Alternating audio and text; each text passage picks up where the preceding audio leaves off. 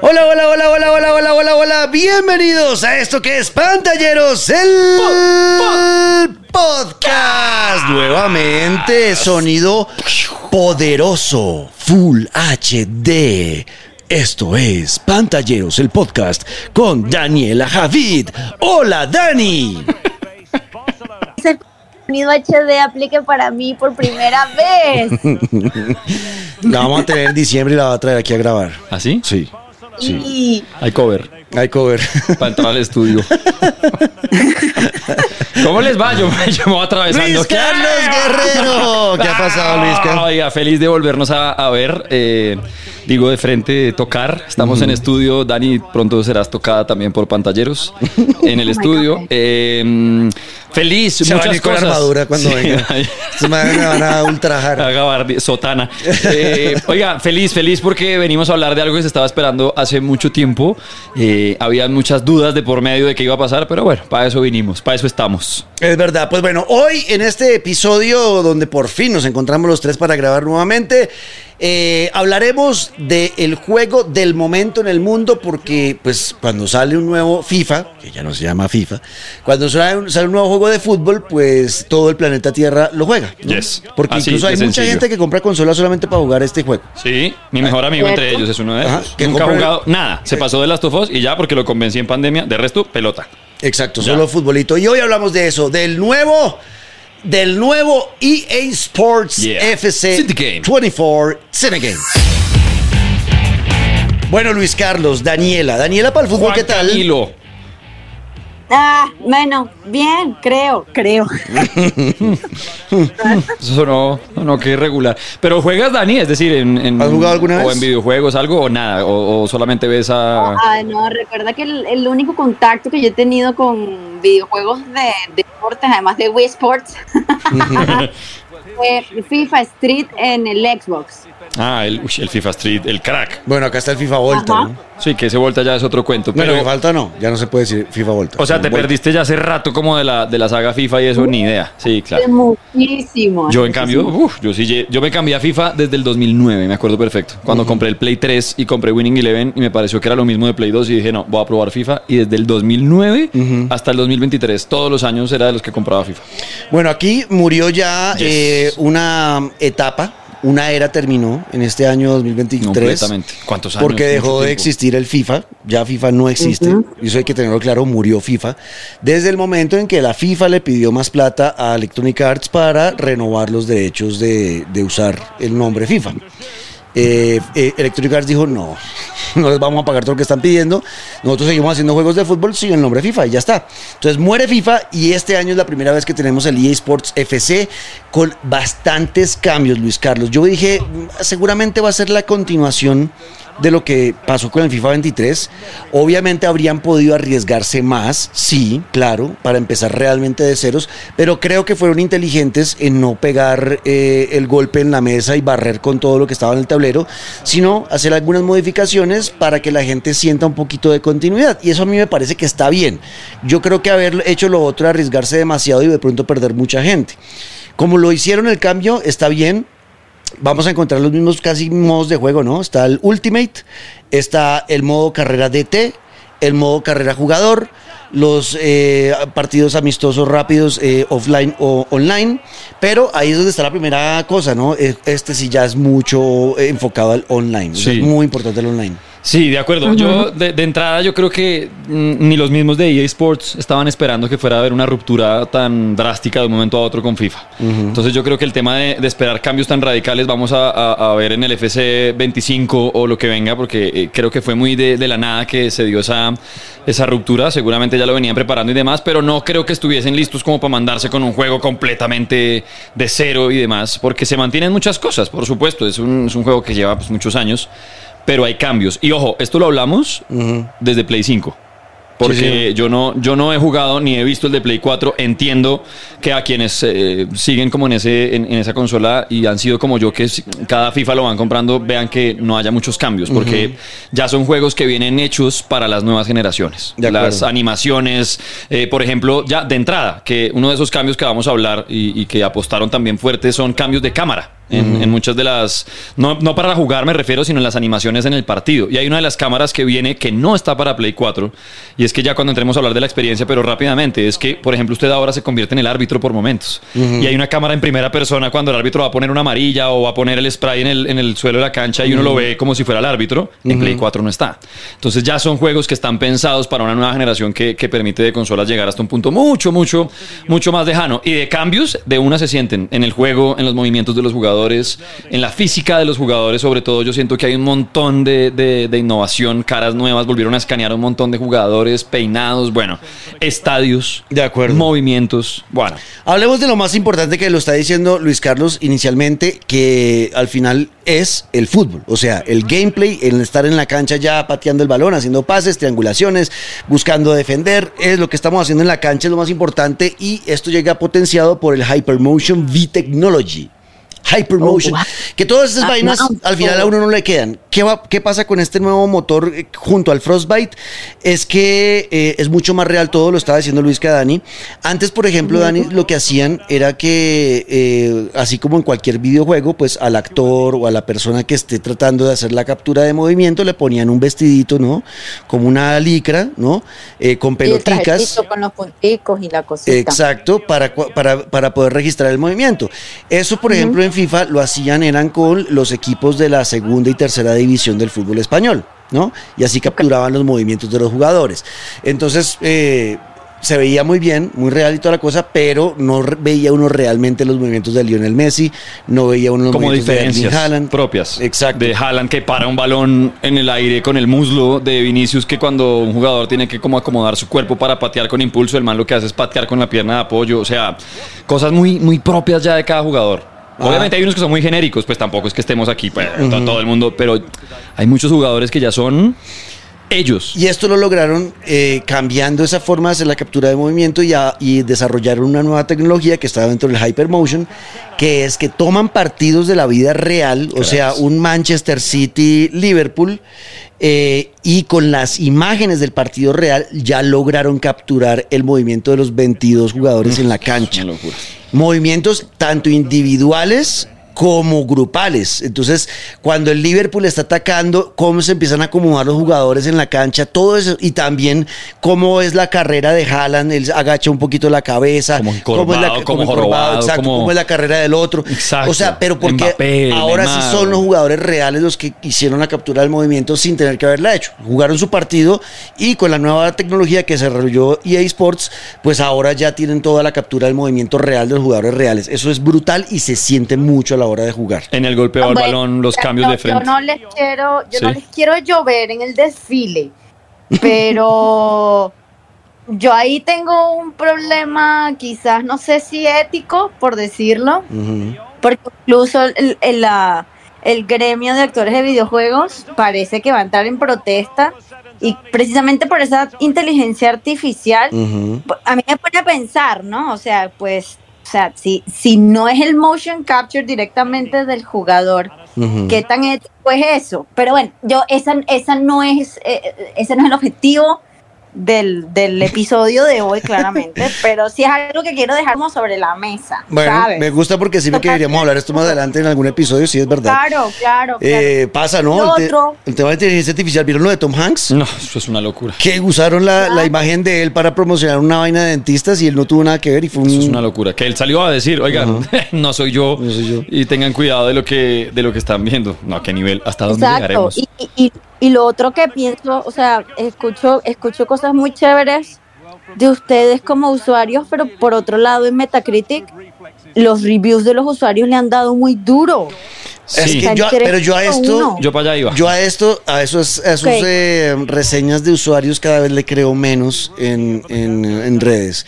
Le creo a la de los críticos a veces le creo un poquito más, pero a los usuarios ya no le creo porque hacen mucho review bombing. Exactamente. Yo desde The Last of Us 2 Sí. perdí la, la, como ese criterio del, del- Exacto. Entonces al final lo único que yo le digo es que usted juegue Sí, y, y mire si le gusta o Y ojo, si es, Tenga su si es- opinión, y si es drástico. Es decir, a mí los primeros minutos debo aceptar que es lo que suele pasar con un videojuego de estos, que mientras van pasando más partidos uno más se va acostumbrando a las nuevas cosas. El primer momento el, el impacto es denso y para mí debo ace- aceptar que, por ejemplo, sigue siendo muy una falla muy grande que quitaron en el modo carrera y en el modo genérico porque lo dejaron todo en Ultimate. Para ese- ya, por ejemplo, usted los partidos inicia y no tiene los 11 iniciales, no suenan los himnos.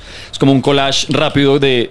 Sí, hay mucha gente como usted que siempre le daba X. y Yo le daba fuimos. X, yo no me quedaba viendo la entrada de otros- los jugadores a la cancha. Hay otros como yo que, por ejemplo, la final de la Champions, yo sí dejaba ahí con mis fichajes y ver a James levantándola. Eso, Ah, que mantañoño. pero suele pasar y yo no entiendo por qué lo quitan. O sea, ya Porque yo, porque eso es de ñoño, no. No, ¿y para esa vaina. Yo quiero jugar ya, quiero poner, es, es pichar X y Listo. empezar a pa- hacer pases y, ¿Y para qué lo dejan en Ultimate y lo quitan en el modo normal?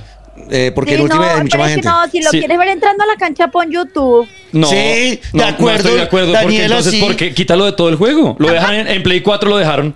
Y en Play 5 O sea, está, ¿usted pero solo en Ultimate. ver qué? Las dos. Es como si me dicen que me van a quitar las cinemáticas de cualquier juego. No, yo también quiero ver la No película. es lo mismo. Pero yo quiero ver jamás. Esto es fútbol. Por eso, porque los que yo vivo fútbol como otro juego. Yo no vivo fútbol Qué de. mantañoño. Mire, yo no juego FIFA de. Yo soy más del FIFA en modo carrera y juego a, a ser el Ancelotti que ficha en el Real Madrid. Sí, a manejar el.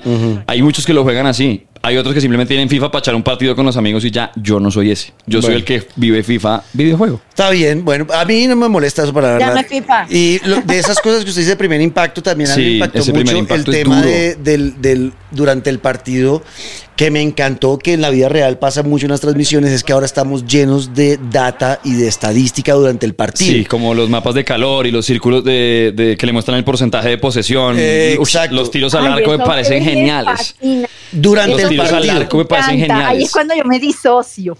Sí, Dani. Claro, eso es chévere, Dani. Hay un momento en que- Cuando me, me empiezan a lanzar números, es como, marica, no me importa. No, Uy, a mí pero sí me gusta. es- y se ve Porque bonito. acá es chévere, además porque está bien hecho, la graficación es muy bonita y mientras que tú estás jugando Sí, eh, sobre el campo, sobre la cancha, te aparece la información como has tenido tanta posesión, eh, has tenido tantos eh, disparos al arco, Los han al sido, arco son geniales, han sido los cuatro, ajá, cuatro al arco, otros han pasado por fuera, eh, eh, Haaland pateó tres veces desde esta parte del- Sí. y eso mientras que, está- que eso pasa en la vida real durante las transmisiones de, de los partidos. Sí, me O sea, gusta. como que ya estás teniendo toda la data en tiempo real y no toca, no toca esperar al entretiempo para analizarla. De acuerdo. Sino que mientras que uno está jugando uno se da cuenta, ok, estoy usando mucho más el carril derecho y no me está funcionando, entonces me voy a mandar por el carril izquierdo a ver qué pasa.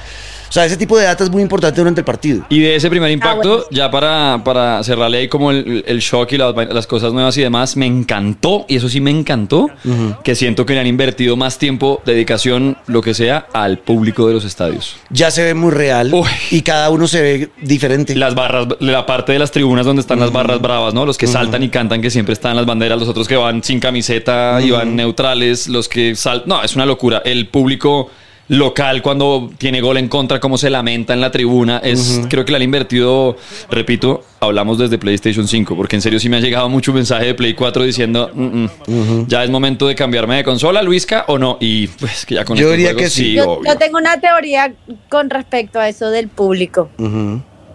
Y es que, ¿se acuerdan cuando luego de la pandemia empezaron poco a poco a retomar eh, partidos de fútbol y esos estadios vacíos que se veían tristísimos? Ujú. Yo creo que ahí de verdad se dieron cuenta de lo necesario, en serio, lo necesario que es tener como toda la experiencia De un gran juego, de un partido de fútbol, pues a eso me refiero. De acuerdo. Yes. Que requieres de la gente. Sí, claro. se ponga Sí, de acuerdo. Y, y en este juego se nota y se siente. Y uno se siente como. Le da más emoción ver al público interactuando en tiempo real con lo que está pasando en la cancha. Y, bien, y, y no como bots, sino realmente cada, cada personita se ve como con su propio, su propio movimiento, sus Sí. propias cosas. O sea, como Obvio que- se repiten, pues son 30 Claro. mil personitas que están, pero, pero es que ya hay más dedicación. O sea, es decir, lo que dice Dani, a ofrecer como que la experiencia se sienta cada vez más, más cercana a lo que uno real. Es verdad. Bueno, en modos de juego rápidamente. El Ultimate sigue siendo el Ultimate, sigue siendo lo más importante de, Pero ahora es del- esto. Ah, eh, Es lo eh, más el gran cambio sí. y, y- y esto ha generado, por ejemplo, mucho de ese review bombing que usted vio en. Metacritic es por eh, los hombres que, que para mí, y esto lo digo yo, eh, puede que no estén de acuerdo ustedes y está perfecto, pero para mí son hombres de masculinidad frágil que les cuesta trabajo ver a una mujer jugando en la misma cancha con un hombre en un videojuego. No, pero es que eso no es la vida real, no es que quieren ser un simulador. Ay, papá, ay, papá. Ahí nos están mirando por estadística y ya, si eh, Sam Kerr tiene 90 de global y Haaland 90 de global, van a jugar bien los dos. Y no es la vida real, no hay una diferencia física porque es un videojuego. ¿Quiere vida real? Vaya y juegue el modo carrera. Sí, vaya, no, vaya y Aquí lo preséntese a las inferiores de Millonarios y a ver si entra. O vaya al modo carrera. Si, si el último está, es que no es como que el juego es así. Es que no es como, es que de verdad sí lo pa- parece que fuera que el FC24 llegó y que usted y yo jugamos un partido y nos toca tener equipo. Y no, hay modos de juego. Ya, Sí. hay uno que simplemente ahora es mixto. Basta. Exacto, y, es- y a mí me parece muy divertido además. Sí, hay muchas más está. opciones de tener una mejor eh, plantilla con mujeres poderosas que sean muy buenas y que uno pueda adherir a su, a su equipo y me parece perfecto. No le encuentro Yeah. el problema, pero me ha gustado mucho, eso es revolucionario totalmente por parte de eSports FC. Hay gente que dice, ay, lo estarán haciendo simplemente por seguir la agenda. La agenda eh, Sí, feminazi. inclusión y demás. Agenda woke. Sí, la agenda woke, eh, eso solamente por inclusión. No, no, no, porque pues es que es la vida real. La vida real es de hombres y mujeres. Y si en un videojuego podemos tener la misma cancha hombres y mujeres, ¿por qué no? ¿Por qué no? Y- vale y la no, pena. no- no es porque no, sino es porque te molesta. Sí, exacto, porque te molesta, ¿qué es lo que les afecta? No entiendo, no entiendo eso, pero bueno, es, me, me pareció muy chévere. La- y, de, y de verdad, mi equipo de Ultimate está eh, adelante, Sam Kerr con Haaland, los tengo a los dos adelante. Bandota. Una O sea. poderosa.